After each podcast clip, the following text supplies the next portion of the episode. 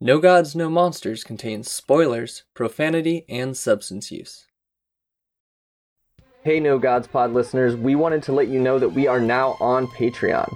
For $1 a month, you get show notes, a post-recording wrap-up, episode addendum, watch-alongs with us, essays, voting on films for the pod, and Charlie's film recommendations. You'll also be holding trivia session, where the prize is parts of Rabbit's personal identifying information. Did he choose his social security number, letters, okay, and numbers from his address, his birthday. This isn't on the outline. And, we're really hoping to foster a community around the podcast. Okay, don't listen to him. Go to patreon.com/nogodspod. The trivia winners come together and pool their information together so they can piece together where they can find Rabbit. We hope you enjoyed the show. Oh, support us on Patreon.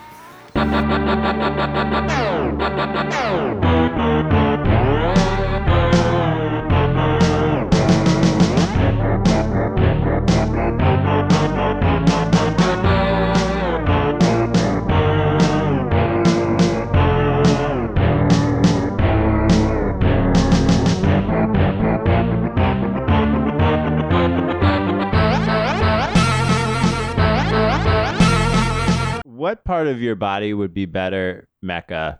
Is it mecha like in the movie where it kind of sucks? It kind of sucks? I thought it was pretty cool. I don't know. Okay. That's like pretty the cool first mecha. Gundam in a Godzilla movie. I thought that was pretty sweet. I gotta go hands, man. Yeah, big metal hands. The longer I work, yeah, I mean, just every day my hands fucking hurt. I would love to have hands twisting joints for me instead of me having to do it as fast as I possibly can. That was my answer. Is I feel like mecha hands would not be sore. Yeah, hands totally. And feet just made of steel. It would suck a lot to have metal hands, though. Now that you know, like even this would suck. I'm like poking my face. It'd be a bummer. Too late. But if I gotta be mecha, I gotta be mecha. You know, you gotta be mecha. That's part of the deal. Yeah, you gotta be mecha. I'd go with heart, so I have an endless capacity to love. Wow. Good choice, bro. Kind of inverting the trope there too, of like the Tin Man, you know.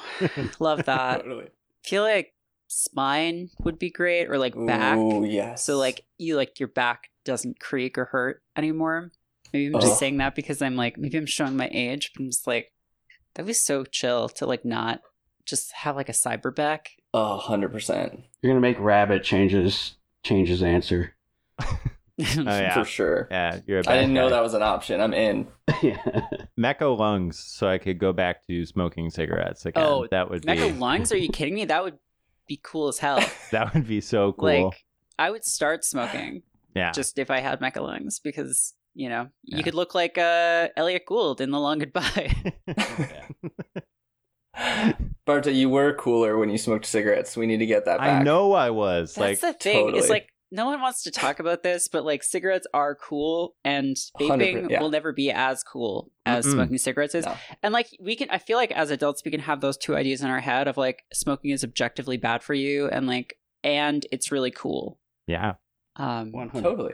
It wasn't a thing I thought was cool until I stopped smoking, and then I was like, wow! Like every single TV show, every single like I watched.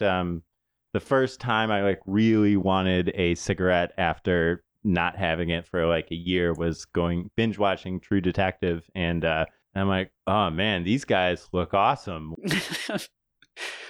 Yeah, there's a reason. Like, I fully believe like there should be laws against depicting cigarettes looking cool because they do look cool, sure. And like it's gonna make people want to do it. We need like a Disney Plus, like, you know, I feel like when they like edit movies to like take stuff out that's like offensive, just take out smoking and just like have them like holding like I don't know what's something else they could have, like a Twizzler or like yes, like just a limp Twizzler, like or what just like hay. Like in the old days? Oh, yeah. That would be great, yeah.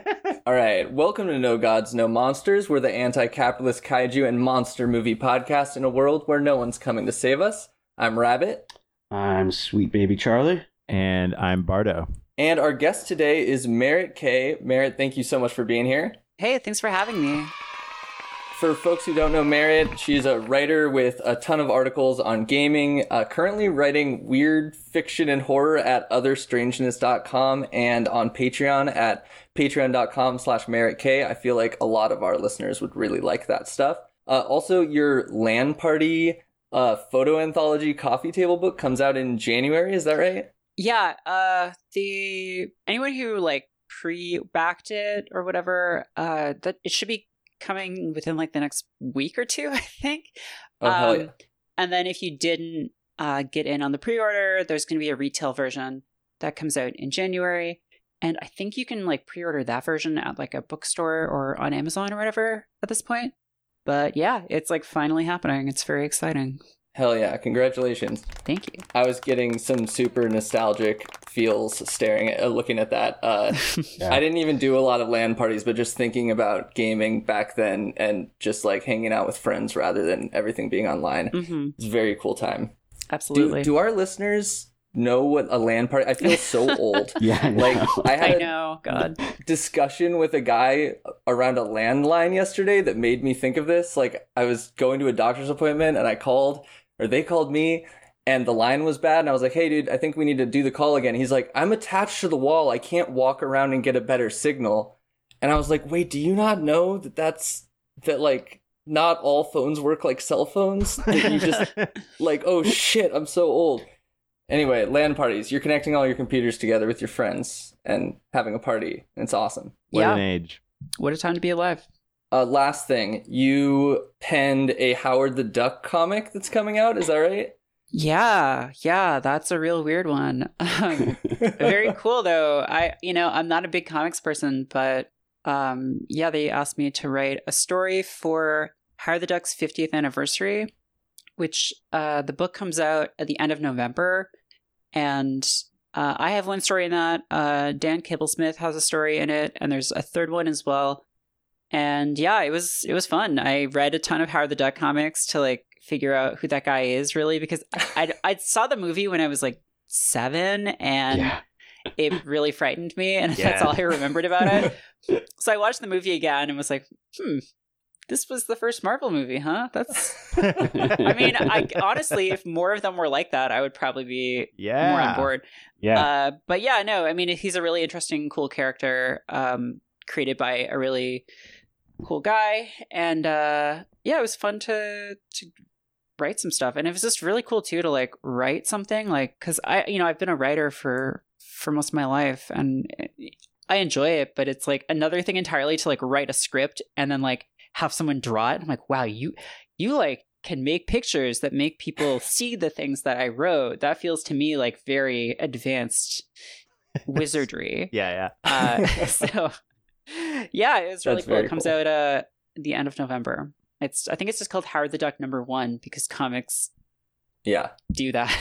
I just want to jump in and say the weird fiction that you write on your website, I just want to give my own endorsement of that. I was reading through a bunch of that yesterday, and I really enjoyed it. I'm a huge weird fiction fan. I pretty much anywhere in my house there will be a book of weird fiction around me. Like, there's a collection of short stories right here. So anyways, as a big weird fiction fan, I personally give my endorsement to it. Yeah, thank you. It's been fun, and like it's funny because I only really started writing fiction this year, about a year ago, and a lot of people don't really know that I do it, so they'll like find a piece on my blog that's not all my stuff is written in first person, but like horror, I feel like, can be really effective when it's in first person, or it's maybe easier to do in first person.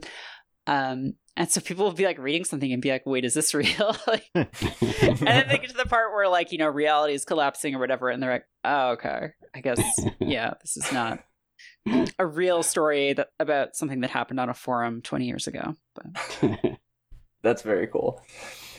Also, really quick, want to plug our own Patreon. You can check it out on patreon.com, No Gods Pod. And today we are talking about 1991's Godzilla versus King Ghidorah. Before we get to that, just so folks who are following along know, next episode is my pick. Do y'all know what I'm picking? Have y'all figured it out yet? Last time you said you didn't know, but my guess is Werewolf in London. Yes, I'm finally making y'all do An American Werewolf in London. Okay. So that I can talk about Giorgio Agamben a little bit. And then we'll be following that up with more Godzilla, 1992's Godzilla versus Mothra, the follow-up to this one. So first, Merritt, do you have a history with Godzilla, kaiju? What's your familiarity level? I would say it's probably pretty average. Of the newer movies I've seen, I saw Shin Godzilla a few years ago, which was great. I saw, I think, the second one of like the American remakes with what's his name in it briefly, Cranston. Walter White. Yeah, Bryan Cranston. That's the first one. Yeah, Godzilla, the 2014 Godzilla. Right, yeah. And I thought that was like not as good. And Bryan Cranston was like criminally underused in that movie. Yes. And then killed, yeah. Yeah, in terms of like older stuff, I haven't seen a ton. I feel like I've seen bits and pieces growing up. And I do have the dubious honor of having seen was it 99 American Godzilla 98. Movie? Yeah. I saw that in theaters and definitely went to a Taco Bell around that time and got like a kid's meal that had a weird little like toy associated with it. So, and I was a kid, I guess I didn't really know any better. And I was like, oh, this is a cool movie. There's big monsters. Matthew Broderick is there. That's fine. That was one of the first movies that I saw as like, you know, I was 10, I think, when that came out. It was one of the first movies I saw and was like, that was pretty bad. Yeah. Everyone has that thing, I think, right? Where like, there's a point where when you're younger than a certain age, you're just like, this is the best movie I've ever seen. Or like if something is bad, you don't really have like the words to express it. You're just like, I don't understand this. Like something is wrong with me. But then you get to a point where you're like, oh, people made this and they did a bad job. And other than that, I don't know. Yeah, I've just seen, you know, a few things here and there. Obviously, I was exposed to kaiju and like tokusatsu stuff as a child of the 90s through Power Rangers and Haim Saban and all his projects, but that's about it. So I would say I'm, you know, kind of a casual kaiju fan. This is a funny one to just jump into from the Heisei era. And just for the record, I was older than you then, Barto, and I fucking loved Godzilla 1998. So you had more refined taste at an earlier age. I don't remember having much of an opinion on it. They were just like, okay, that was fine. And I was so excited for it. I was a big Godzilla, like a little kid, I was a big Godzilla fan, and I was so jazzed, and I was just so bummed by the movie I saw. I still bought all the toys and crap. I don't know why, but I didn't know there was like a real thing I was missing out on. Right. I was totally unaware.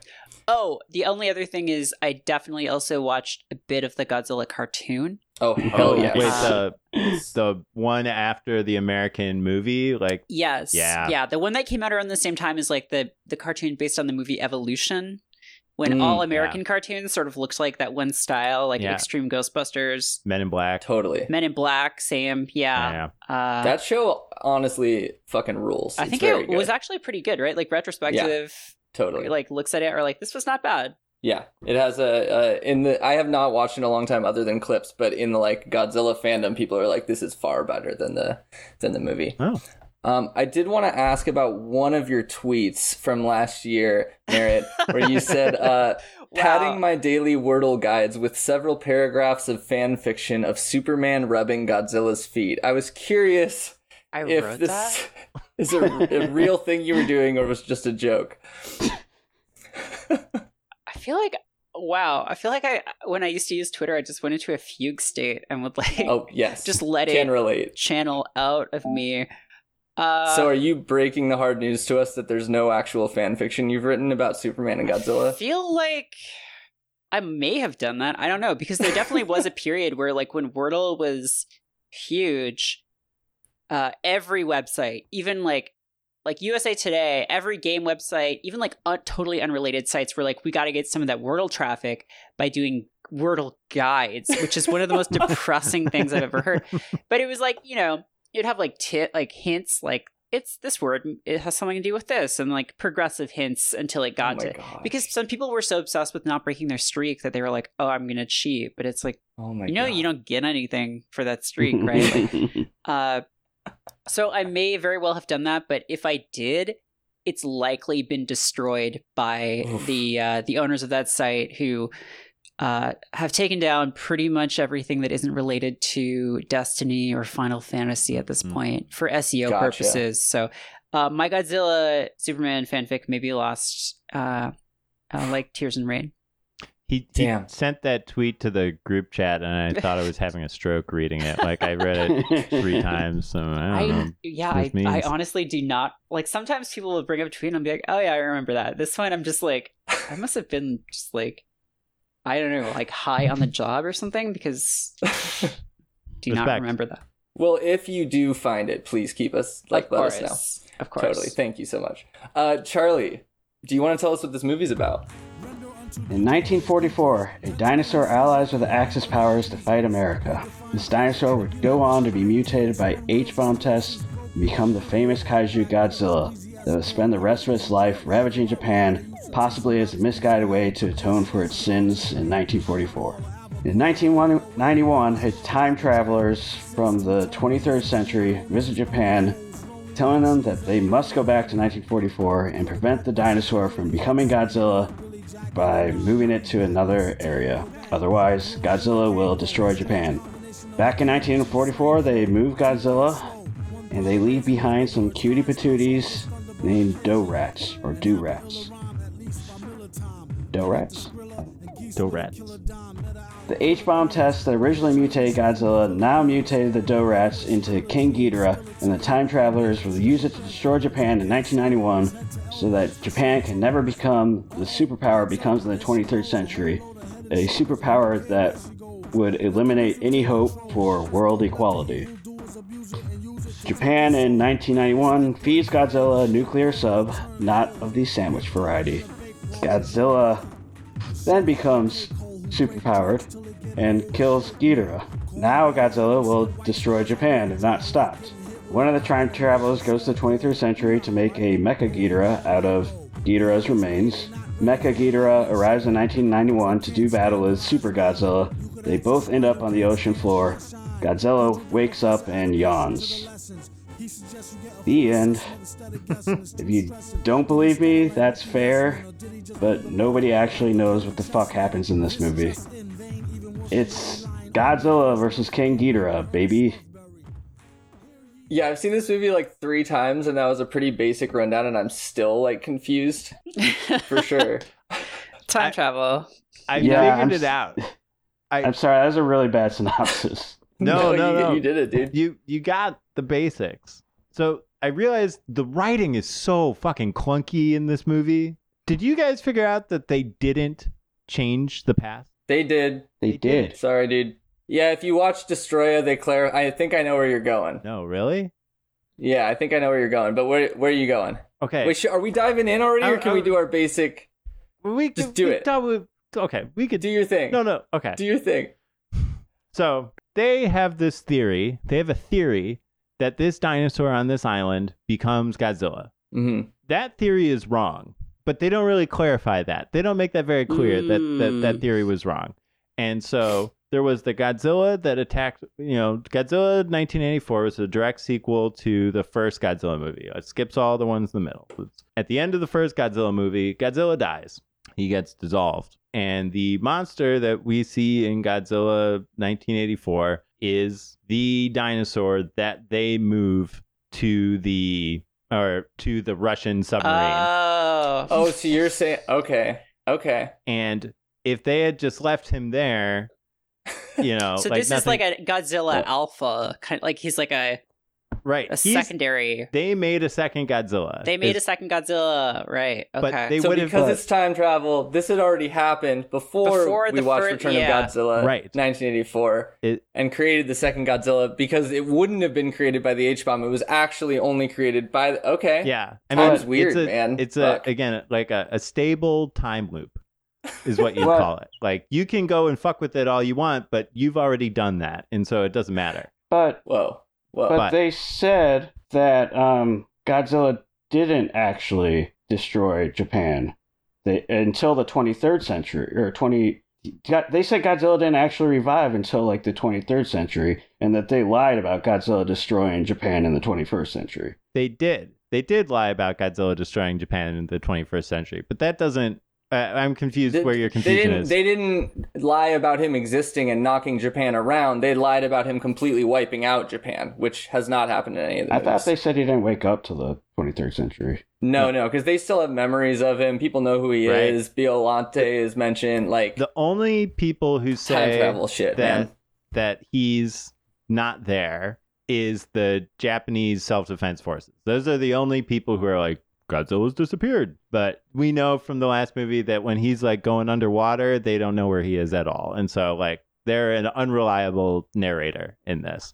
I don't know if there's a deeper place you can dive before than time travel mechanics that never make sense and don't make sense right off the bat. But I feel like there is a little hole in that they talk about how this Godzilla is bigger than the one that they saw in 1984 because of the sub. Well, because they crashed another submarine into him. The private submarine. They crashed for which why actually I know why they have a private submarine, but we'll get to that later. But okay, let's hit the brakes a little and each give our general thoughts on this movie. But I'm glad you could get that off your chest, Barto. I love your theory. Thank you. It's fucking great. Love to see it. All right.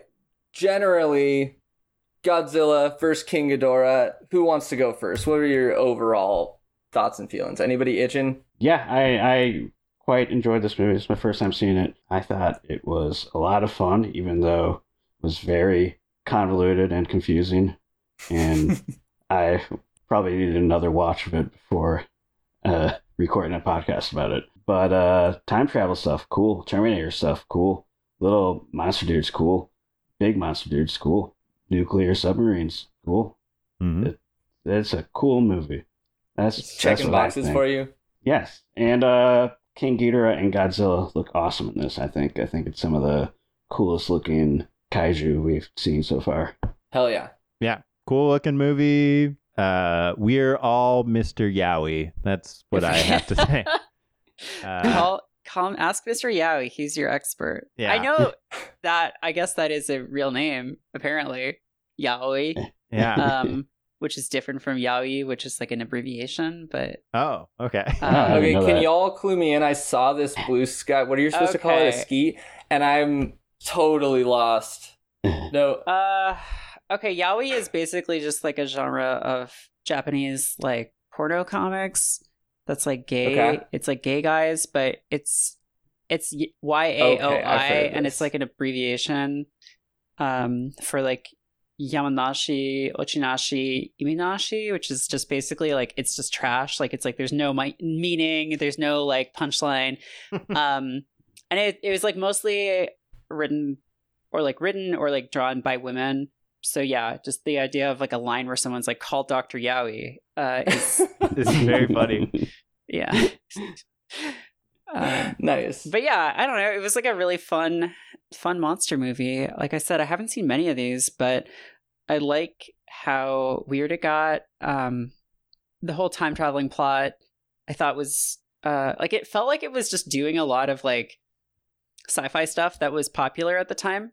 And I read something where the director basically said, like, the reason there's time travel in the movie is because he thought that Back to the Future 2 ate the previous movie's lunch. So he's like, oh, people want time travel movies. I don't know. I don't know. Not the lesson there he took was people want time travel movies, not people want a sequel to one of like the most successful popular movies of all time.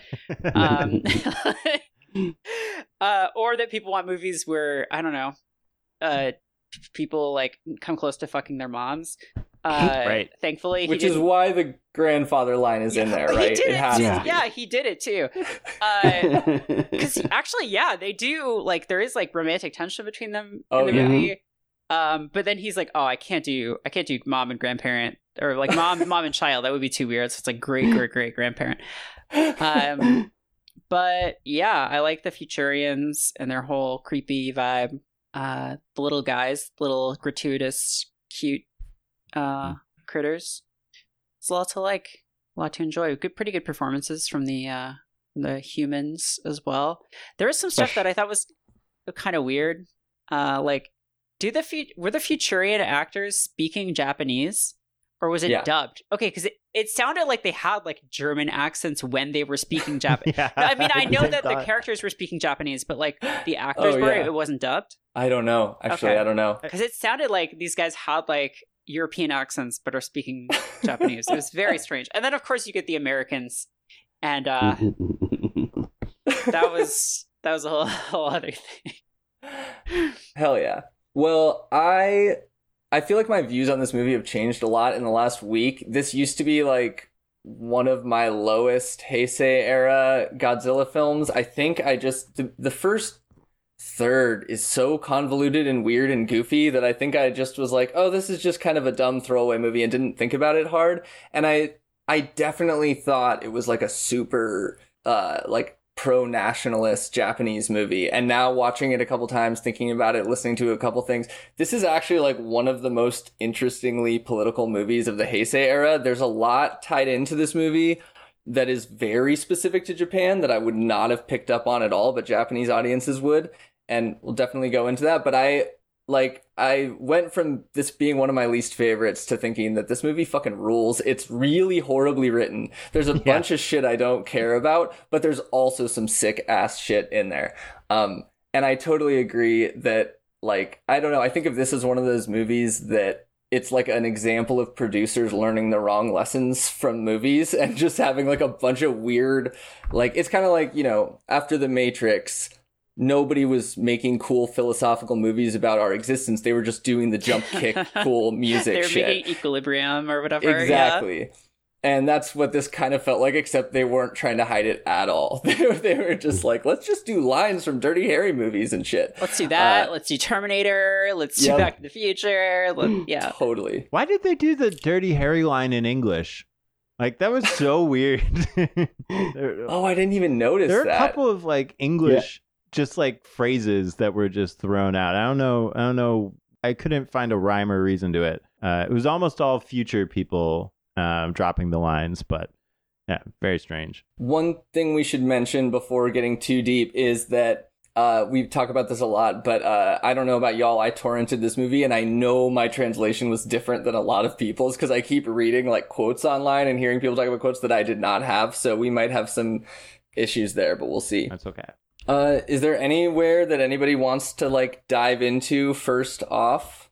Is there anything that's like you're itching to dive into? Maybe this is giving away too much, giving away your position too fast, but it's really hard for me to not see this as like a very, you know, like very nationalist and an apologia for Imperial Japan to a certain extent, and you know, I'm trying to think about it. Like, there are a lot of movies made about Vietnam where, you know, the American soldiers aren't just like monsters. But I don't know. It's very weird to me to like Germany never made a movie about Nazis where they were the good guys, like after World War II, you know.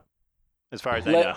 Let me be clear. There is hella Japanese nationalism in this movie. There is hella like framing, especially the World War II stuff, in a way that's like really trying to cover up what they're doing. But that's not all there is. There's actually some of the elements are actually kind of, I think, fighting against the rah-rah, like, Japan should be a world superpower stuff, and that's more what I hadn't noticed before, if that makes sense. Yeah.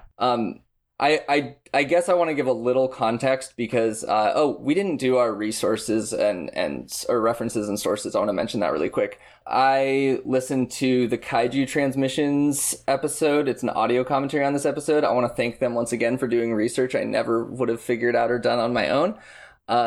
And read a little bit of the Kaiju film, A Critical Study of Cinema's Biggest Monsters by Jason Barr. Forgot to ask earlier, did anybody else do outside research they want to mention? I listened to some of that same Kaiju Transmissions episode, and then I meant to get to David Klatt's book, but I ran out of time because work sucked today. Sorry, dude. I read and took one fact from an essay on Godzilla verse or vs.net, and then I also found some facts by Sterling Seagrave in his book Gold Warriors, and also maybe this will come up, Nick Terse in his book Kill Anything That Moves, which is one of the most horrifying books I've ever read. Highly recommend. That's been on my to-read list for a long time. Really, really good. Damn, I don't think all three of us have ever done outside research before. This is a trip. Merritt, did you have anything, or you good? Yeah, no, I'm good. I mean, I read some stuff on like the Godzilla wiki, but that's it.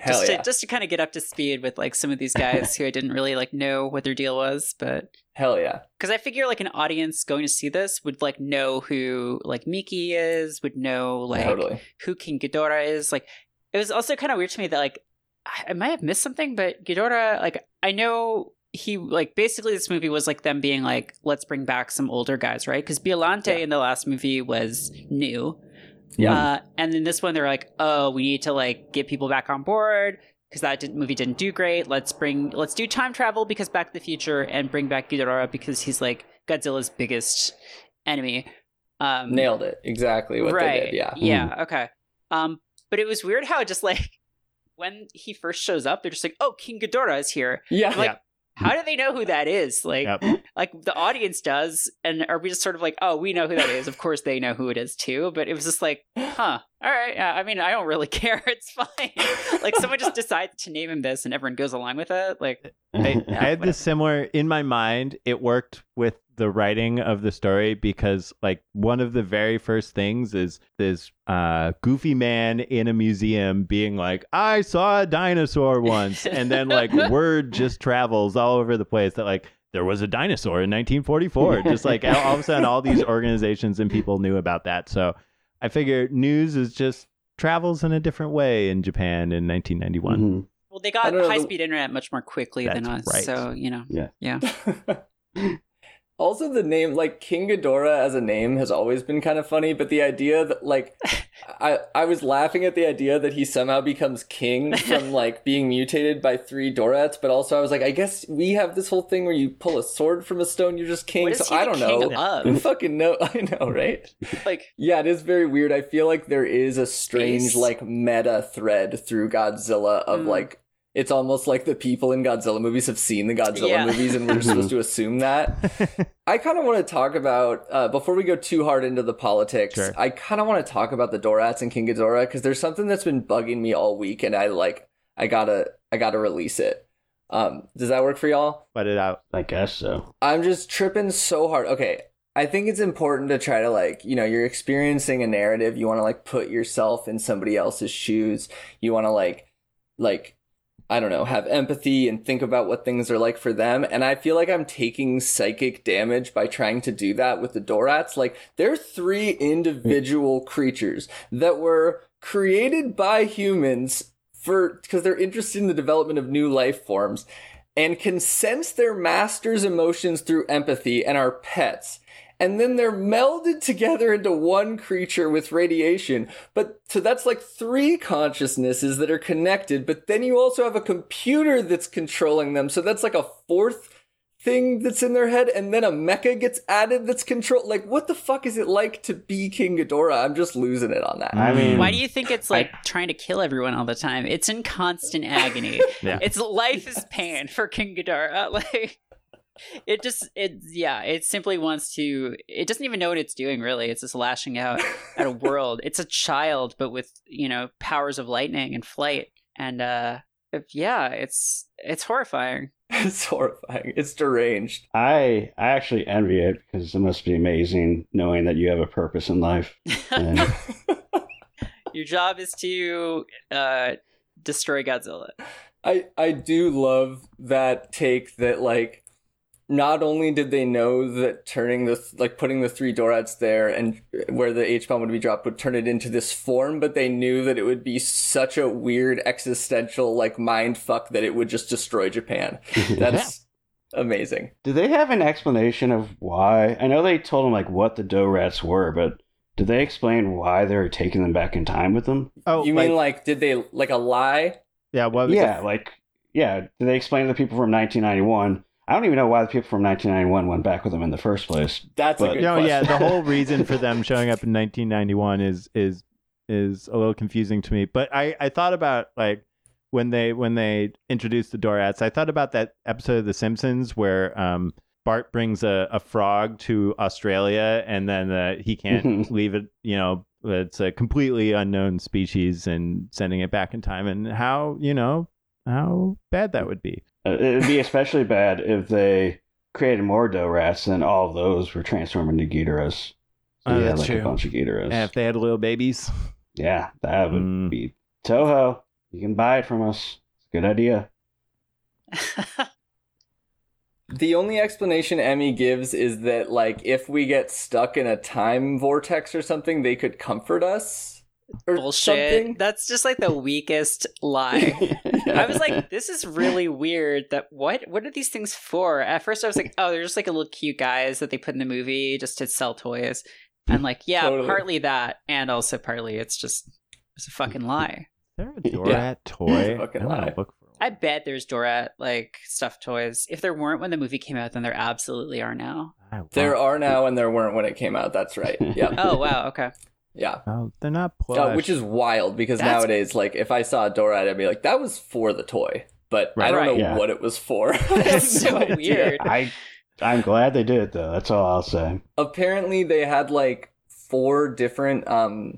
the people who were doing the, like, what's that called? Whatever, the sketches for what they could be had, like, 4 options, and this was the one that was supposed to be, like, the one they would obviously throw out, which I don't really get why you would have that, but the studio loved it and just did it. They're fucking weird little things. Yeah, they're little Kremlin guys. I want more of them. And they're like, where'd they go? And Emmy's like, do-do-do-do-do, okay. Yeah, don't worry about it.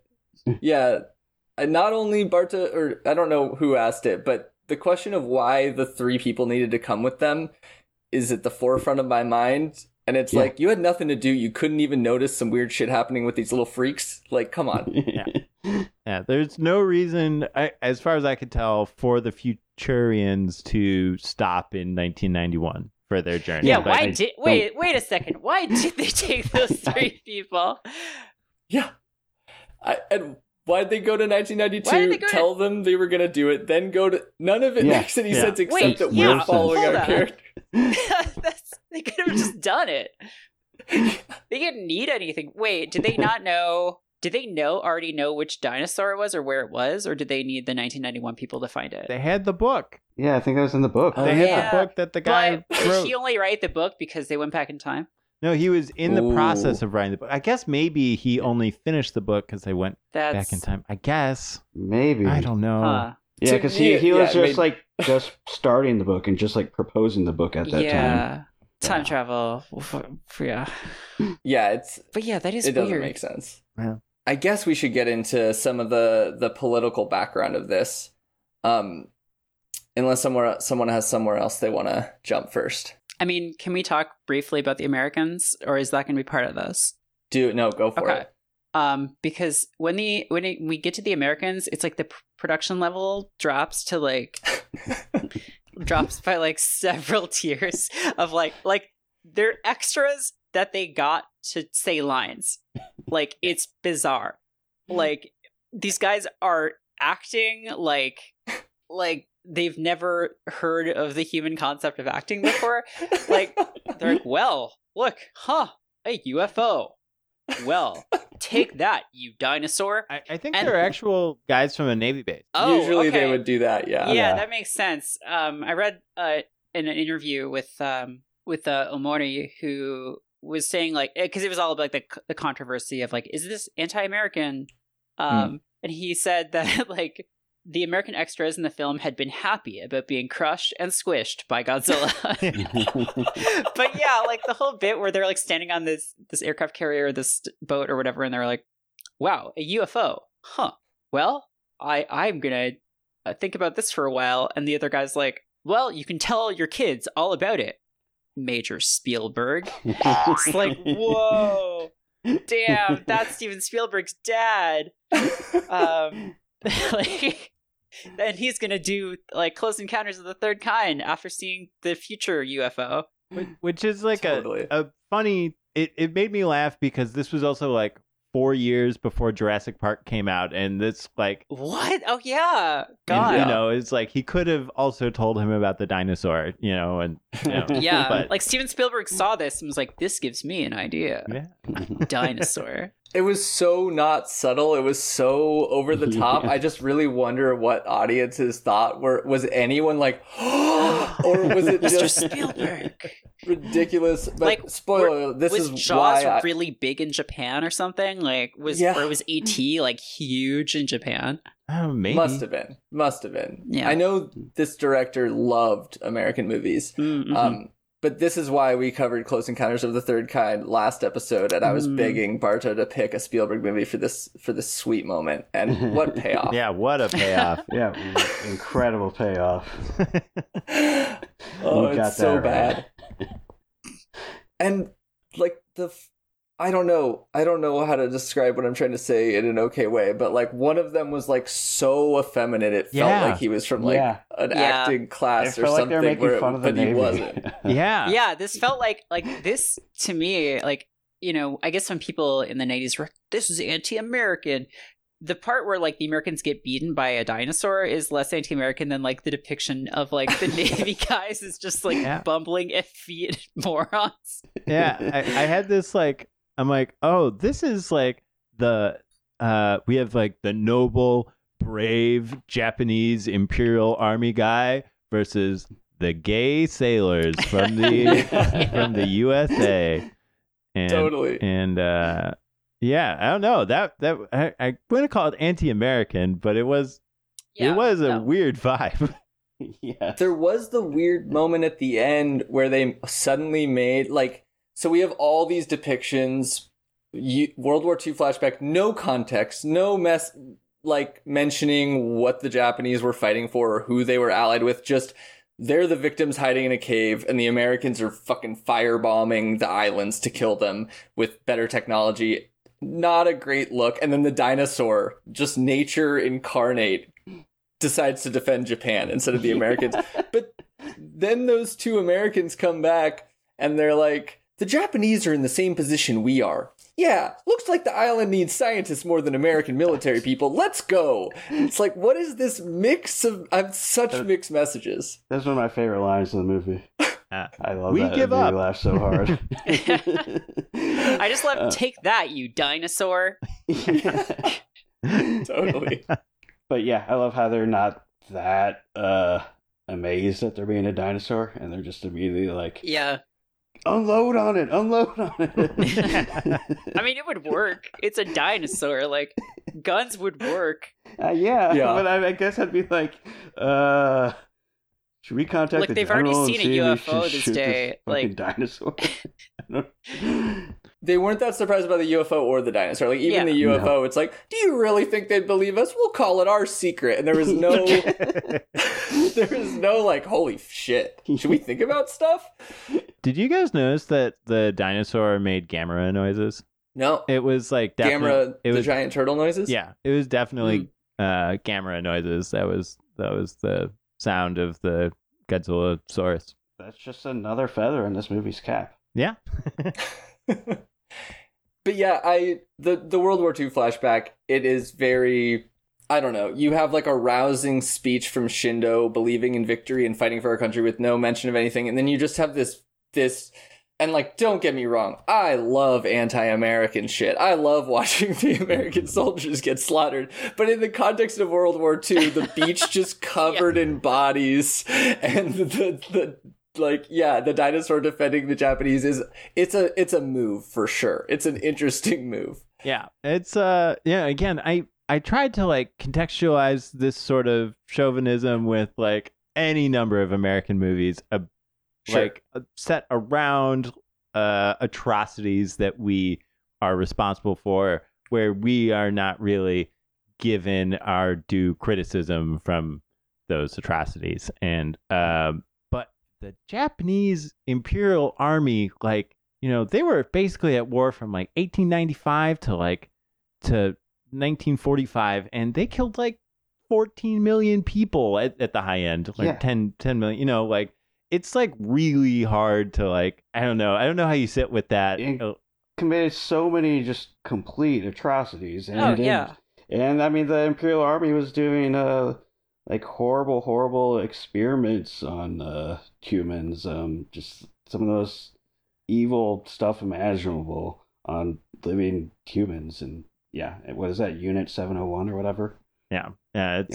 Well, and I feel like, I guess enough time had passed, so like I think the last movie we watched that's kind of part of the Godzilla canon that goes back to this time period was Frankenstein Conquers the World, which directly ties the Japanese to Hitler and somehow Frankenstein. It's a whole thing, but like it's very, very much like an apology for this. Mm-hmm. And then we get to this point, and it's like far enough along. I think Omori, the director, it seems like when people ask him about this, he just didn't think about it that hard. He was like, he has a line. What was it? He said something like, there's so many movies where the Americans kick everybody's ass. Mm-hmm. I thought it'd be fun to see the other side for once. It's like, would that be fun? I don't know. Just, I mean, the equal other side in is conflict that who even remembers what it was about? Like, right.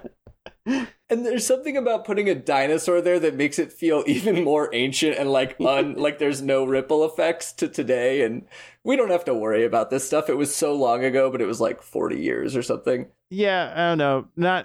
Not my favorite decision that Toho has made over their career. You know, again, Toho is not known for any sort of like tact or subtlety and in any thing that I think they've ever done, and so yeah, they didn't do this very well. Well, tying in with this, I do think there's some interesting stuff about how the Japanese in 1992 were characterized, like, which also adds to this. It's not me yet being like, wait, look over here. This is like adding to the Japanese nationalism, but there's definitely like, I think the government is shown to be pretty innocent and naive. Like the Futurians come and they're like, we're from the future to help you. And the government's like, oh, okay, cool.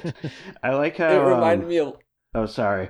I love how they come in a UFO and they meet while they're holograms. And then the next day when they transport there, they're like, oh my God, they transported here. They must be from the future. Yeah. It's not when they've come in on a UFO and yeah, we're holograms. It gets to the point where the UFO also like blows up some helicopters and stuff too, right? Yes. It was weird how they immediately capitulated to that, to the interests of the people in the UFO. It reminded me a lot of Shin Ultraman, which came out last year, where, you know, a person from space comes and tells them the plan, and the Japanese government are just like, okay. And then it turns out they have ulterior motives. And we've talked about this before, but that was kind of a big political move of movies at around this time and the decades before, of like it not directly saying like, oh, World War II wasn't our fault, but being, now that you have the USA, you know, towering over you with all their bases, kind of acting like Japan are just these weaklings. They just get pushed around. We don't even know what we're doing. We can't be held accountable. We're just following the rule, or like what people say. And I felt that a lot in this movie. Yeah. The future, though, of the all-powerful Japan that takes over the world and no one could stop them because they don't have access to Japan's one weakness, nuclear weapons. And interesting. Yeah, it was like a weird idea that, to, you know, like, and it felt like it was playing on, I know in the early 90s there was sort of like an anxiety from the rest of the world that Japan was like, their economy is growing a whole lot, it's going to be before it was going to be the Chinese century, it was like looking like, oh, it might be Japan, that might be the you know, and it seems like they're just sort of like leaning into that and being like, haha, we're gonna, you know. So, okay, let me go into this history stuff because this is where my take on the film comes from. But yeah, so there was a financial bubble in the 80s that ended in around 1991 in Japan that was like insane, like hard to articulate how, like, there were literally headlines around the world about, is Japan gonna buy every country? Like at one point, like 10% of Britain's bank loans were made from Japan. Like, they had their hands in everything and were buying tons of overseas assets. And like it was like a financial bubble. And the weird thing, though, is it kind of ended in like late 1990, early 1991. So this movie actually came out right after it kind of was over. Like, at the time this movie came out, something like 30 Japanese banks were like close to crashing and closing, which had never happened since 1945. Like, no Japanese bank had ever failed. It was like a gnarly time, but also I guess the sentiment at the time was, which I can definitely identify with this as an American, of like, it's not really crashing. You all don't understand. We're going to be prospering forever. This is just a hiccup. But like, we've all seen Blade Runner. Like, everybody thought Japan was going to be like the main thing, you know? But I kind of think this movie is actually criticizing that and warning against that. Yeah. Go on. Well, okay. So you have the character of Shindo, right? Shindo is the man who makes the speech to Godzillasaurus's dying body, and he also makes the speech in World War II, like the rousing speech, whatever. And then he's the man who rebuilt Japan's economy. Blah blah blah blah blah. This one guy. Yeah, totally. Who also loves dinosaurs, like. And he also owns the company that has a nuclear sub. And. The privately owned nuclear sub. They said in the go into the 23rd century is like one of the major companies in Japan. Totally. Which, by the way, Japan was caught having nuclear weapons offshore in the 80s, and it was a huge controversy. Oh, really? Yeah. Wow, I did not know that. So the note I read about this was that because they started working with the Japanese self-defense forces, like the Toho did, and they said they strongly suggested that even in fiction, the Japanese military should not have nukes. And so, like, which was the original plan for this movie. And they're like, okay, well, we'll give it to this private corporation because that's less weird for some reason. So, some context before I go into Shindo too much. When Godzilla comes back and is all big and he fights King Ghidorah the first time and then he's just destroying the shit out of buildings, and y'all know that red tower. Do y'all know what I'm talking about? There's like a big red tower he's attacking. That was a fairly new tower in the Sapporo financial district, like the main area where all the money was in Japan.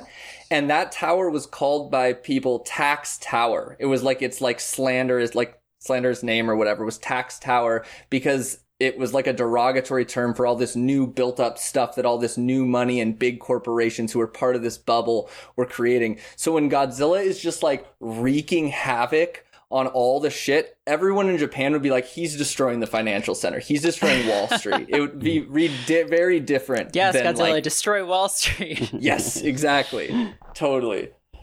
So that for me is a big, thing that I fully would not have noticed watching this movie. No. Yeah. Mm-hmm. No. But yeah, I just think that Shindo kind of represents the corporations who suddenly have all this money and influence in Japan to the point where they have friggin' nuclear subs. And then Shindo has this like Godzillasaurus saves Shindo and Japan, right? And he's like, he saved me. And so he saved me so I can, you know, do this whatever, like invest in Japan and make this like huge bubble, blah, blah, blah. But then when he faces off with Godzilla again, like Godzilla's still saving Japan by killing him. Like, and he recognizes it, right? He like he's the problem. The overabundance, this bubble is a threat to Japan. And at this time in the early 90s, the people are feeling that. And they have a, you know, derogatory name for the tower and everything. So when he stares out the window and is like facing down Godzilla and then nodding, I take that as a continuation of his prayer to protect Japan, a continuation of his like, I recognize that I'm actually the problem. We have these nukes. We have this stuff that's like going to lead to, and it's so hard to keep track because this stupid time travel bullshit. But it's like, oh, in the future, if we keep going, Japan will be so big, it'll take everything over and then everything will be terrible. So we need to fix it. So he's like, oh, I'm recognizing that protecting Japan means killing off me, killing the corporate greed and like the blah, blah, blah. So that's how I read it. Interesting. I mean, on the Kaiju Transmissions, they said that when they interviewed the director, I mean, he said he didn't see the Futurians as villains. He agreed with their overall aim of making sure Japan wouldn't become a superpower. Oh. So. Which is so funny, because did you see the Futurians? Right. Like, this movie, it's so funny to try to break down a movie with all these, like, deep concepts and shit, because they're like, write a script fast, film it fast, and, like, the Futurians are just cackling and clearly evil to me. Right, yeah. And they're, like, so cold and, like, mocking to Emmy, who is... sensibly one of them, like, and they just treat her like dog shit, and yeah, they come across as such just evil caricatures, but I guess he agreed with their aim. I don't know. I want to ask about the Futurians. They're so fucking complicated. Like, my Futurians plans part of my notes is like over a page because I don't understand. Like, Emmy is trying, like, okay, Emmy says that they were all part of the equal environmentalists of Earth. We are a grassroots group. We want to equalize the power of the nations. Many people from around the world join us, blah, blah, blah. And they stole time machines. So these are eco-terrorists who stole time machines, but then never mentioned the environment again. Is that what I'm understanding? Yes, correct. Yeah. Okay, based, I guess. Yeah, and then I don't really... Like, Emmy, I think, is the biggest confusing thing in this movie. I think it was really smart that when she turned good, they gave her a leather jacket and she looked super cool, because that made things pretty easy for us. But, like, yeah, she's all over the place. Yeah, there's no, like, event that signifies, right, like, a change of heart. Like, right. She doesn't, like, go through character growth. She just kind of, like, is like, I changed my mind. Yeah. And in another movie, we might have had her have some, like, reluctance at the earlier stages, so we would see like, oh, something's happening here. But I think basically it's just like, oh, she's Japanese and doesn't want to destroy the country that she comes from with Godzilla. Yeah, I don't fully understand how they sold this to her in the first place, because they're going back to get her to put the Dorats there. She knows that they're making King Ghidorah out of it, but then she's surprised that they're destroying so much of Japan with King Ghidorah. Yeah, it seems like they could have thrown in like a "you lied to me" somewhere, but there wasn't. They just forgot. Yeah, it's like, did she want them to destroy some of Japan with King Ghidorah, but they were like then blackmailing with it? Like, it's so confusing. I've watched this movie multiple times, listened to multiple breakdowns, and I don't know exactly what's happening. There's that one shot of the computer where it's like, we will use our computer to end this if the Japanese government agrees to our terms. What terms? What are you talking about? Yeah, unclear. I have no idea. Yeah, I didn't. I don't know what that computer was, because then they talk about like, and then they're gonna give. Yeah, they're gonna give the computer to the Japanese government, and then at the end when Emmy and I don't know what the guy's name, Terasawa or something, Tekazawa, the guy who wrote the book. Terasawa, yeah. They like, destroy it, and they're like, oh, we destroyed the computer, and they're like, you fool, we don't actually need the computer because Godzilla's going to destroy Japan anyways. Like, I don't know. I just thought both times I watched this, I completely missed what the fuck this computer was. But it's what's controlling King Ghidorah, I think. Yeah. Okay. I think. Which, how? But yeah, okay. I mean, in the old movies. Okay, the computer. With computer. Yeah. Which is one of the things I kept thinking about for this movie, was the most Showa era movie of the Heisei era. Like, it, you know, there's like aliens that come down. There's like, you know, a leader meeting them, and, you know, like that scene where he goes to shake their hand and he goes through a hologram. He's like, whoa, you know, is like a very old Godzilla movie kind of vibe. And, you know, controlling Ghidorah with computers, even, you know, they just have mind control technology or whatever. And, you know, like sort of all of these kind of silly plot things, and are like very reminiscent of a movie from 30 years earlier. And like this fake unnecessary urgency of like, ha ha ha, we have a way to transport out of here, but there's a 20-minute timer if we do. Like, what are you doing? Yeah, it felt like a fourth draft script that like not the same person never looked at it. Like it just kept going and they just had to bust it out. Yeah, which is fine because I still liked this. I'm happy that it's that way. I think that makes the movie better. I mean, it's fine. It is just, it's kind of like incoherent.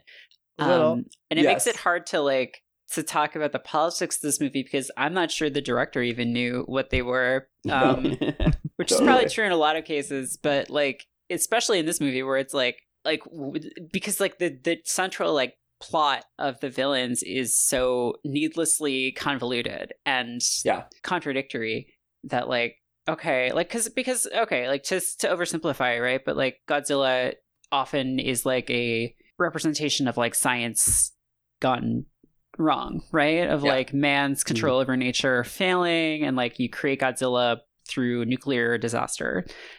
Except in this movie, it's like, okay, so science is bad because it creates Godzillas, but science also creates Ghidorahs, which is also bad, but also creates Mecha Ghidorah, which is very good. Yes. So it's like, what is like Godzilla doesn't feel like it doesn't like really represent anything in this movie, except for maybe just like this, like kind of like a at the economy maybe. I don't know. Yeah, like, yeah, he's popping the bubble. That's right. Godzilla is the economic bubble. Like he helped Japan rise to prominence after World War II and then collapsed spectacularly. Yeah. I agree. I do think though there's a little bit of an attempt to use Godzilla because they talk specifically about how this Godzilla is worse because of the corporate attempts to stop it or whatever, the corporate subs. So the fact that like because it was already irradiated by like the Russian sub or whatever. Yeah, or what they like double irradiated it with like the corporate nuclear sub. Yeah, so like I forget what the line is, but there's something about how it's bigger now. Like there's one line about Wilson says you nuclear fanatics have made a Godzilla more powerful than in the 21st century. He will destroy Japan. Yeah. And so I think the idea is that like there are bad influences that are part of our history, but like this new corporate bubble are making them even worse. Mm-hmm. And that's kind of what Shindo is facing down. But it's so muddied with the, like, by the time I get to that part of the movie, I'm like holding my eyes open, trying to pay attention to dialogue because there's been so many loops and things I can't. It's a weird one. And it, on the surface, you're like, dude, this movie has dinosaurs, UFOs, mentions of ESP, Godzilla, a mecha King Ghidorah. It's got all the stuff, but it is... that uses them all pretty weirdly. Yeah, also, yeah, just kind of clunky. Yeah. It's like putting square wheels on a car is sort of how it felt the whole way. Like, the car looks great, but like... yeah. This doesn't really go anywhere. No. Or like, doesn't go where you'd expect, certainly. Or where logic would dictate, or narrative structure. Sometimes and you like, just want to look at a car, though. That's true. Yeah. You just want to look at a car. You don't need to go anywhere. Sometimes you want to look at a car wreck. Yeah, I think the pieces about the corporate stuff to me feel kind of like they thought about it, and then the pieces with World War II don't fit with that. It's so strange. That feels like the time travel stuff was like tacked on. Like, yeah. Like that, getting back to that point about, you know, thinking that Back to the Future was like, did better than Biollante. And so they're like, maybe we could like add in a time travel plot to this or something. Yeah, I wonder how far along they were into this film when they were like, time travel, we're also doing that. I don't know. I'm not. It feels both central and tacked on. Yeah. You know, it's both of those things. I know they originally started writing a Mothra movie and then worried that people wouldn't be as into Mothra because like women were more into Mothra and men were more into King Ghidorah and more men were seeing movies now or something. And so like they changed it. So I feel like they got some pretty basic things like King Ghidorah very late in the process. King Ghidorah versus Mothra movie. Oh, you gotta watch GMK, dude. That's the one. I've seen it. Oh, yeah, that's right. Well, I don't know. I don't have a bunch of other... I feel like we've covered the main stuff. Is there anything else jumping out at y'all that you want to talk about before we get into our closing up stuff? I mean, can we talk about Mecha King Ghidorah and just like... I thought that was so fucking cool. I thought he was awesome. Yeah. I can't believe he's only in this thing. Yeah. I mean, he sort of felt like... I was looking at him and he like... He shoots his little like... hooks or whatever they are into Godzilla, the electricity things, and then the big hook.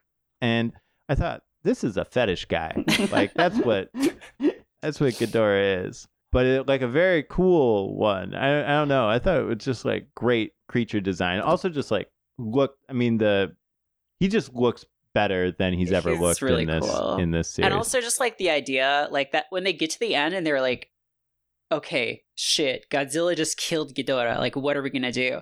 And they're like, I'll tell you what we're going to do. We're going to go to the future, reconstruct him as a cyborg, then bring him back to the past. It's like, okay, no, it was all worth it. I take everything back I said about the time travel aspects of this movie because, like, that is fucking genius. Yeah. Hell like, yeah. Sometimes you just want to look at a car with square wheels. Yeah. That came from the future and was turned into a cyber car. Yeah, God. I love that Mecha King Ghidorah has like the two yellow lightning breasts and then the one like blue and red or whatever it is. So cool. And that they turned that android who was once a character into his onboard computer was I didn't catch like that. Very funny to me. Just like, yeah, you don't get a body anymore. But you get a body. It's a gigantic three-headed lizard flying dinosaur body. Yeah, a better body, baby. He's like, all right, I will be a giant lizard now. I'm tired of running like a Terminator. I love that Emmy, when she's piloting him, I don't even know if where she's piloting him from, but has like the classic Star Trek problem of no seatbelt and sparks flying everywhere, and is just like let loose around the cockpit. It's very good. I mean, we didn't even really talk about the monsters enough. King Ghidorah looks fucking awesome in this. Mm-hmm. I think the original King Ghidorah with his heads flailing like on puppet strings is a little better just because it's so chaotic. Yeah, I miss the beady beady beady beady beady, but it's friggin' cool.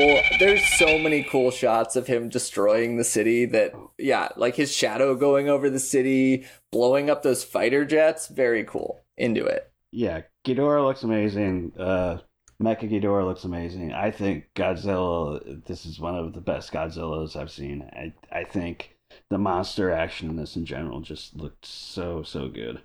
This era was like, I had a Godzilla toy as a little kid that was like this sort of couple of movies Godzilla. So this is like what Godzilla looks like to me. Yeah. And it's so nice after watching like 18 or 20 movies or whatever. I don't know how many there are in the Showa era, but finally getting to like, oh yeah, I remember this guy. This is like, yeah, looking like big animal. Yeah. Like, not a guy in a suit. I like the Godzillasaurus too, because when it shows up, you're like, wait, that's Godzilla?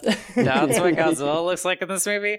And then you're like, no, that's like the shitty pre-Godzilla, so that he looks that much cooler when he shows up. It kind of reminded me of in Shin Godzilla, yeah, when he shows up as like a sad fish.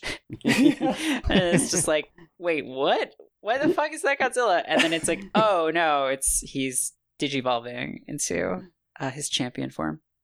Hell yeah. I did have a thought while watching this movie that like the Japanese army leaving Godzilla or Godzillasaurus lying to die on that island after he just saved all their lives is a very like, I could see a therapist talking to Godzilla in the 90s being like, tell me about your father. And you know, like, as like a reason he has then gone to Japan over and over again to fuck it up. Yeah. That's great.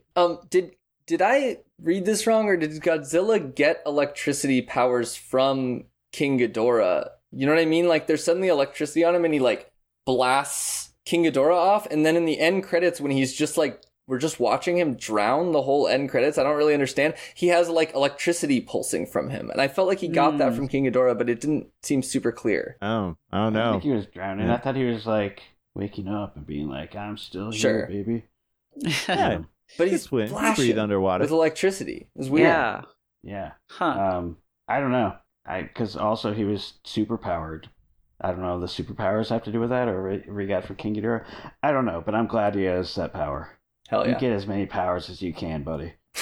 It was pretty gnarly to watch the bubbles come out of his mouth. Yes. I know it's foam, but the bubbles coming out of his mouth, and, you know, it's that to him. Yeah, I don't know exactly what he did to get Ghidorah off of him, take his electricity powers or whatever, but it was, like, very satisfying to watch. It was a cool battle. So, okay, I sent this poster to y'all in the chat. The Heisei posters are very cool. I like them all.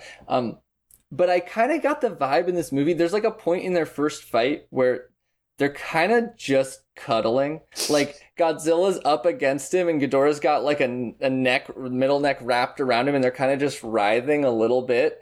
And, like, in this poster, like, look at that knee. You see that knee up? Like, I just feel like if computers weren't controlling Ghidorah, maybe they'd have something else going. And maybe this is, like, kind of unfortunate. That's true. I had this poster on my phone for, like, a while, and I never noticed how, like, snugly Ghidorah is getting with him. Even the top just looks like a neck nibble. You know what I mean? Mm-hmm. I don't know. Maybe it's just me. It could be projecting. I think you're right. I don't know. Again, I think thinking of Ghidorah as some sort of fetish object is, like, the way, the lens to view him through, and this poster kind of emphasizes that. Totally. Just imagine what they could do with 3 heads. Wow. 3 heads and no genitals on anybody. The options are endless. Real quick, Wilson and Glen Chico, the Futurians, mm-hmm. Did y'all read them as anything specific? Like, I've heard people say, oh, they're just Americans, or some people are like, Wilson's American, Glen Chico's the USSR. Did y'all have a read on that? I thought they were, like, weird Europeans. I heard German accents, too. Yeah. Okay. I know in Kaiju Transmission they said American and Russian, which would kind of make sense if you were thinking of, like, superpowers, and then maybe they'd especially have something out for Japan. But when I first watched it, I thought they were more European-esque. And Glen Chico is a name I've never heard before, so I don't know what that would be. Not an American name, that's for sure. Yeah. I definitely thought American, but I also just knew the reputation of this movie as being, like it was in headlines as, like, because it didn't release in America, I think. And there was all these headlines about how it's an anti-American film. So that's what I was, like, stoked for going in. So probably why I read them that way. It is fun to have, like, your big evil villain guy named Wilson. It is, you know, like the Dark Lord Bob, you know, is similar kind of vibe. But yeah, I don't know who he was. I don't know what he was supposed to be. Like, my initial thought was, like, he's German. This is, like, there's World War II stuff going on in here. There's, like, some. Oh, shit. But they didn't make that explicit, and I don't understand what it would be saying if they had made it explicit. So we haven't talked much about the supernatural stuff. I thought you would be offended as our local UFO expert, Bartow, that when the UFO came, somebody said, "This time it's real. All the major papers couldn't explain it, unlike usually." As if the major papers explain it, it's not real. You know what I mean? Right. And I do like the idea that in Japan, like, every time there's a UFO sighting, like, it's in the news. Everyone, they're all writing about it and they're all debunking it. You know, it's like this time. It could be at this time. No. Yeah, I was wondering about that because they said, yeah, this time we can prove it. But then also the military people said, this is the first time we can trace it. So is that supposed to be implying that there have been other time travelers been visiting, but they just haven't contacted with the government? Oh, damn. Possible. Doesn't change anything, though. No. Again, we have a stable, what was the stupid word that I used? A stable time loop or something like that? Yes. Yeah. It doesn't matter. Okay. time loop rule, they said you can't time travel to the same place at the same time because there'll be like a paradox. But how big is the place? You know what I mean? You can't like, what does that mean? See, or like be next. Okay, but okay. Maybe it's like you can't like come into contact with yourself or something. But okay. Ghidorah dies as Mecha Ghidorah. So there's two Ghidorahs now in the ocean, possibly also two Godzillas. So maybe he was just lying, or maybe they don't actually know how time travel works. Or maybe he's like, they did steal the thing. Yeah, you're right. Maybe they were like, they sort of skimmed the manual. They're like, okay, don't be in the same place. You have to go back to 1991 for arbitrary reasons. Okay, I got it. Yeah, I mean, they didn't they steal those time machines? So maybe they didn't fully understand it. It is funny now. Like now, I hadn't thought about the fact that there's like two Ghidorahs lying in the bottom of the ocean, and that is actually the plot hole that's frustrating me the most now. There's so much other stupid shit in this movie, but that one is just like, you made this rule. Yep. The rest of them, there's less rules that they made. It's just clunky, but that they made one rule about time travel, and this is the most important rule. We can never break this, and immediately break it. Just like. No build up or anything to be like this in this one situation we can do it, but actually when they say that rule though, didn't they say, oh, so if that happened, one of them would just disappear? Isn't that what they said the consequences would be? Yeah, I guess. So maybe the other Ghidorah body just disappeared. Yeah. But if it just disappeared, then how did they get it from the future? Well, we're gonna have to wait till the 23rd century when they, or 22nd when they invent time travel to find out. Yep. Yeah. So we're just gonna have to wait. I volunteer myself to disappear. No problem. Maybe if you become part mecha, it doesn't count. Mm. Who knows? Mm. Yeah. Yeah, it's a different guy. Mm-hmm. Yeah. At what point is it not Ghidorah anymore? Like ship of like the King Ghidorah problem. You know, when you replace him with robot parts, is he still the same guy? Same with M11, the Terminator. Like true. By the way, I don't know, Merritt, if you've seen Tetsuo the Iron Man, but we covered that a bit ago. The running reminded me of that. Oh, like sure, it's like almost like stop motion running. It's very like him strange. Doing like a sort of regular run, but then the background is moving more quickly to give the appearance that he's running really fast, but it just kind of looks silly. He was just in a harness on a trailer, just doing this while they pulled him. So I've never watched The $6 Million Man, but that's like in my head what that looks like. Yeah, I think that's right. I kept thinking, I think this is what Steve Austin does, but I'm not really sure.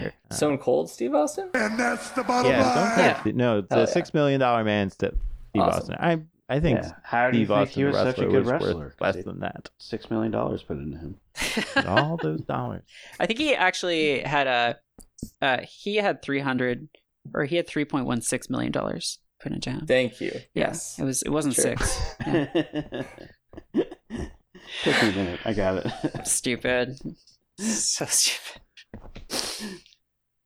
I got to shout out real quick the lighthouse shot where he's approaching, Godzilla's approaching. And there's a lighthouse, which is like, how many lighthouses deep can we go in kaiju lore? It's like a reference to the Beast of 20,000 Fathoms, which was an influence on the direct influence on Godzilla, which was also a remake of the story or an adaptation of the story, The Foghorn, which is about a lighthouse. And then Gamera's first movie had the lighthouse. And then we just covered Gamera Rebirth, where the ending takes place at the lighthouse. So it's lighthouses all the way down, folks. Yeah, and I just watched The Fog like 2 weeks ago. So also another lighthouse. There's another connection. Charlie's on a kaiju podcast. Yep. Yeah, it all makes sense. Are we ready to do some awards, folks? I think so. I'm feeling pretty good. All right. Who's got some favorite shots they want to share? I like that shot when the sub is approaching Godzilla at the bottom of the ocean, and then there's that bright light behind Godzilla. It's a great, beautiful shot. Oh yeah, yeah. I just like the opening because I didn't know what this movie was about going in, and so it's like, oh, what? It's like the year what? And like they're coming up on Ghidorah, like at the bottom of the ocean, and I was like, what is this movie about? Like, what is going to happen? I had no idea. So that for me was very cool. Yeah. So I guess kind of similar. Love a submarine, like, you know, moving across the bottom of the ocean, seeing something kind of shot. Yeah, I agree. That was an awesome opening for me. I've seen every movie before this, and I still was just like, what the fuck is this? This is an awesome opening. Starting in a year, I forgot, 2020, 2204, and then fucking two-headed Ghidorah. It's like, hell yeah, I'm all in. There was the shot when Godzilla started walking around.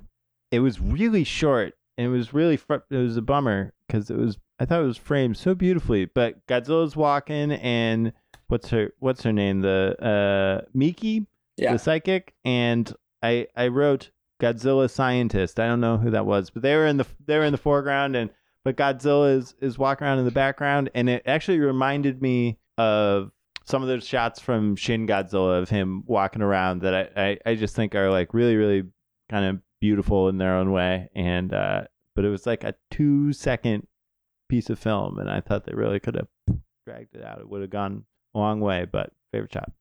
Hell yeah. I have a few. I really liked when they teleported the dinosaur and it turned into a rainbow and then like just fell apart in weird blocks. That was just a cool, like, just really dated. We'll never get anything like that anymore, you know? Yeah. The Futurians dying from that atomic breath was pretty cool. And I don't know, there were so many cool shots of Ghidorah blowing up the city. I don't know which one to pick. They were great. Like, some of the destruction in this movie did feel like a soundstage, and then some of it was like hella sick, and I was into it. In general, I bought the sets. There was some, because it's in the day, everything was in the day, that you see some strings and stuff like that, but that didn't really bother me. But the city felt pretty robust to me. And they blew up a lot of buildings. Like, they were zooming in on buildings and just watching them blow up, which is always nice. Because fuck buildings. Any other favorite shots? I don't know. Those all, when Godzilla got double nuked and started walking around, I thought that whole sequence just like looked really, really good, and a lot of fun stuff in there. Yeah, and just in general, I mean, like we talked about before, the monsters just look so good. So any shot was Ghidorah and Godzilla, and Ghidorah strangling, giving a neck hug to Godzilla. So cool. Loved it. Absolutely loved it. Great. And any shot with a Dorat, because I mean, come on. Yeah, true. Better than Star Wars. Definitely. I gotta throw out also the generic time warp screensaver imagery. I'm into it. Yeah. We don't get that shit anymore. I like that shit. All right, who's got a dumb cop of the week? Okay, so I've changed mine because I've taken what you said and Rabbit and stuck it in my craw, and in your what? Now in my noodle. Okay. It's integrated into my everything, and Emmy is the dumb cop of the week. Wow. Will you elaborate? Emmy has decided Japan taking over the world is just fine. And her comrades, who all made a pact of some kind, presumably, to fix the future, even though we learned you can't do that. Yeah, and she just bailed on them, and that sucks. And dumb cop. Damn. Is a pact with creepy white dudes a pact, though? You know what I mean? Okay, fair. There's some leeway there, maybe. Okay, good dumb cop. Mine is way less deep. It's the fighter pilot who screams, "I can't shake him!" And then gets lightninged by King Ghidorah's head. Because, like, come on, man. It's King Ghidorah. Oh. How are you going to shake him? How you can't.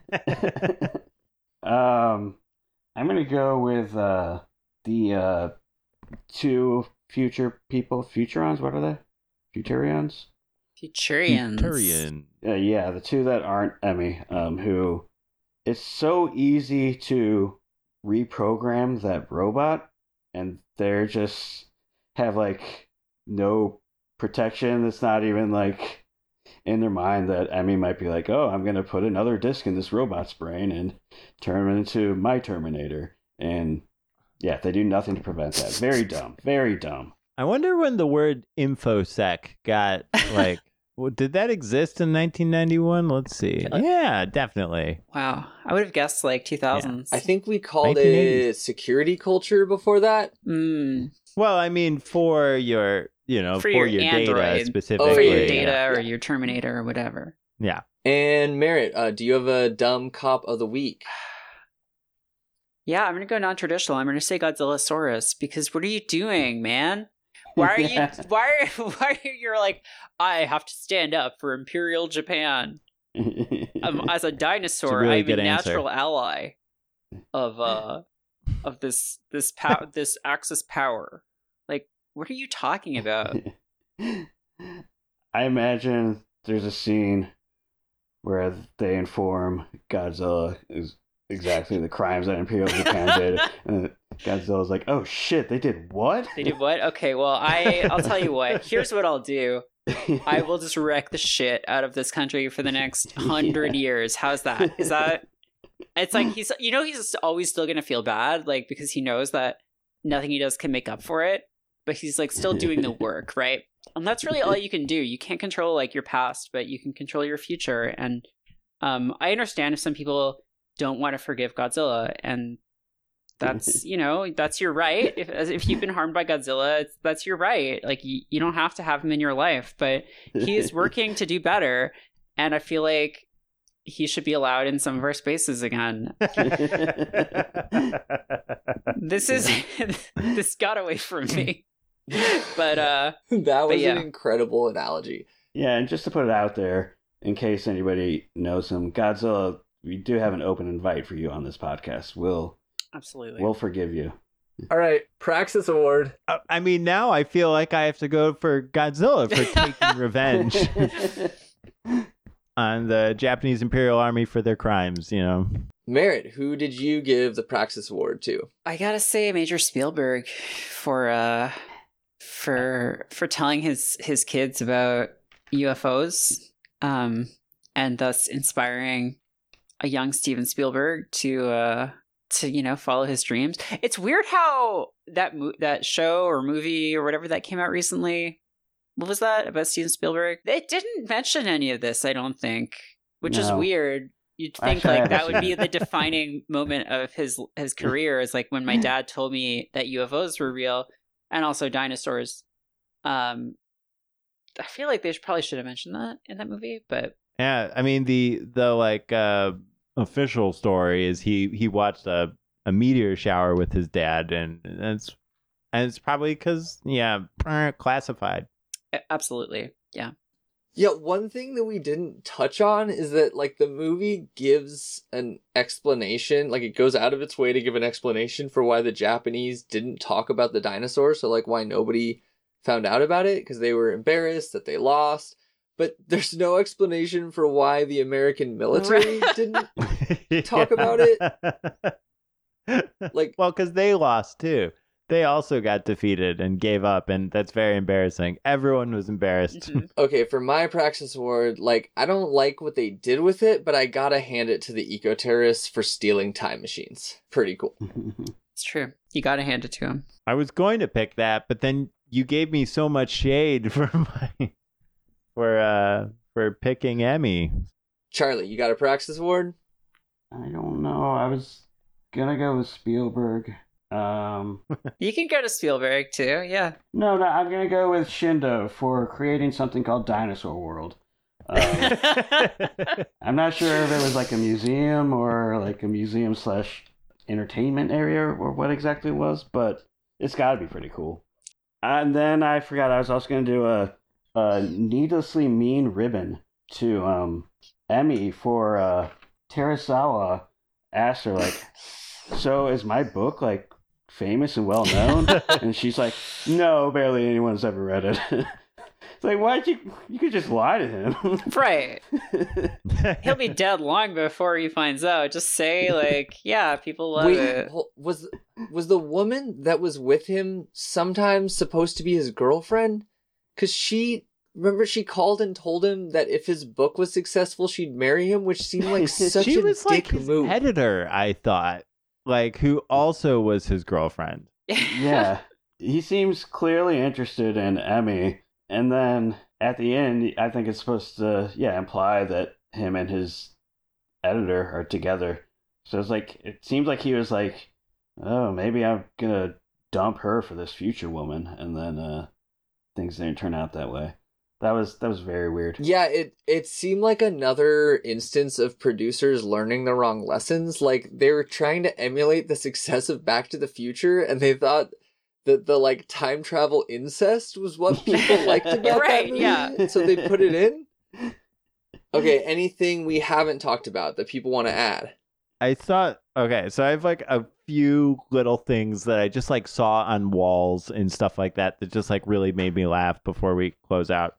I looked, I did my little Google Lens thing on the Japanese, on the signs or the banners that he held up. And they say, the dinosaur is listening. Dinosaurs are sacred. And the third one I can't really get a great translation of, but it said something about invading dinosaurs and fallen humans. And I thought that was all really cool. They kept going into a building called the National Institute of Super Science, which is pretty sick. And then there was a room called the Experimental Room, and the other room was called, in English, it said Super Scientific Playroom. Hell yeah. I want to go to that. Yeah, the scientific playroom is not scientific enough. We need the super scientific playroom. Right. I agree. The very last thought was one of the first things I wrote down, which is there's a guy who wrote a book about ESP who became very rich, and I think that's cool as hell. I want that job. Yeah, normally I would think that this ESP storyline was like trying to be silly or just weird or out there or something, but after Godzilla versus Biollante, which was like taking very seriously these 80s paranormal trends, like playing music to plants and ESP stuff, I feel like this was something they thought could like really happen. Like this was a trend they were picking up on. Yeah. Okay, it's time to rate this movie. For Godzilla movies, we rate them on a scale of S through F, S being the best. What are y'all giving Godzilla versus King Ghidorah? B. This is, I think, solid one. Yeah, I think I would go with B. I think I would go with a B as well.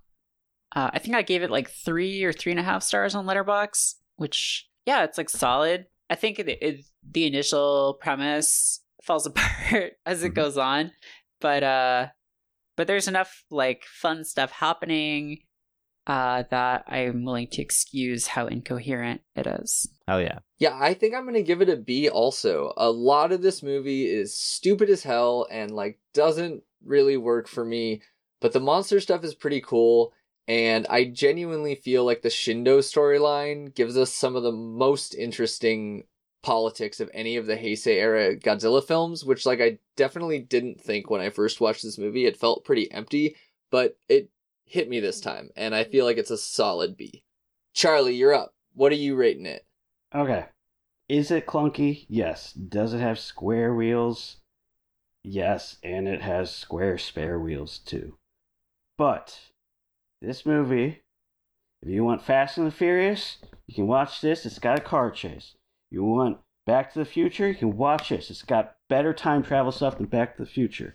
If you want Cujo, you can watch this. There's a shot where Godzilla gets rabies. You want the Terminator? You can watch this. There's a shot with a killer android who's more badass than Schwarzenegger and Patrick, whatever his name is, the T-2000. If you want Dirty Harry, you got one of Dirty Harry's greatest lines in this. If you want Star Wars, you got fucking Light Blaster duel in this, and you got a little cute monster thing that's supposed to be made into a toy. It's got everything. This is maybe my favorite Godzilla movie. Wow. Holy shit.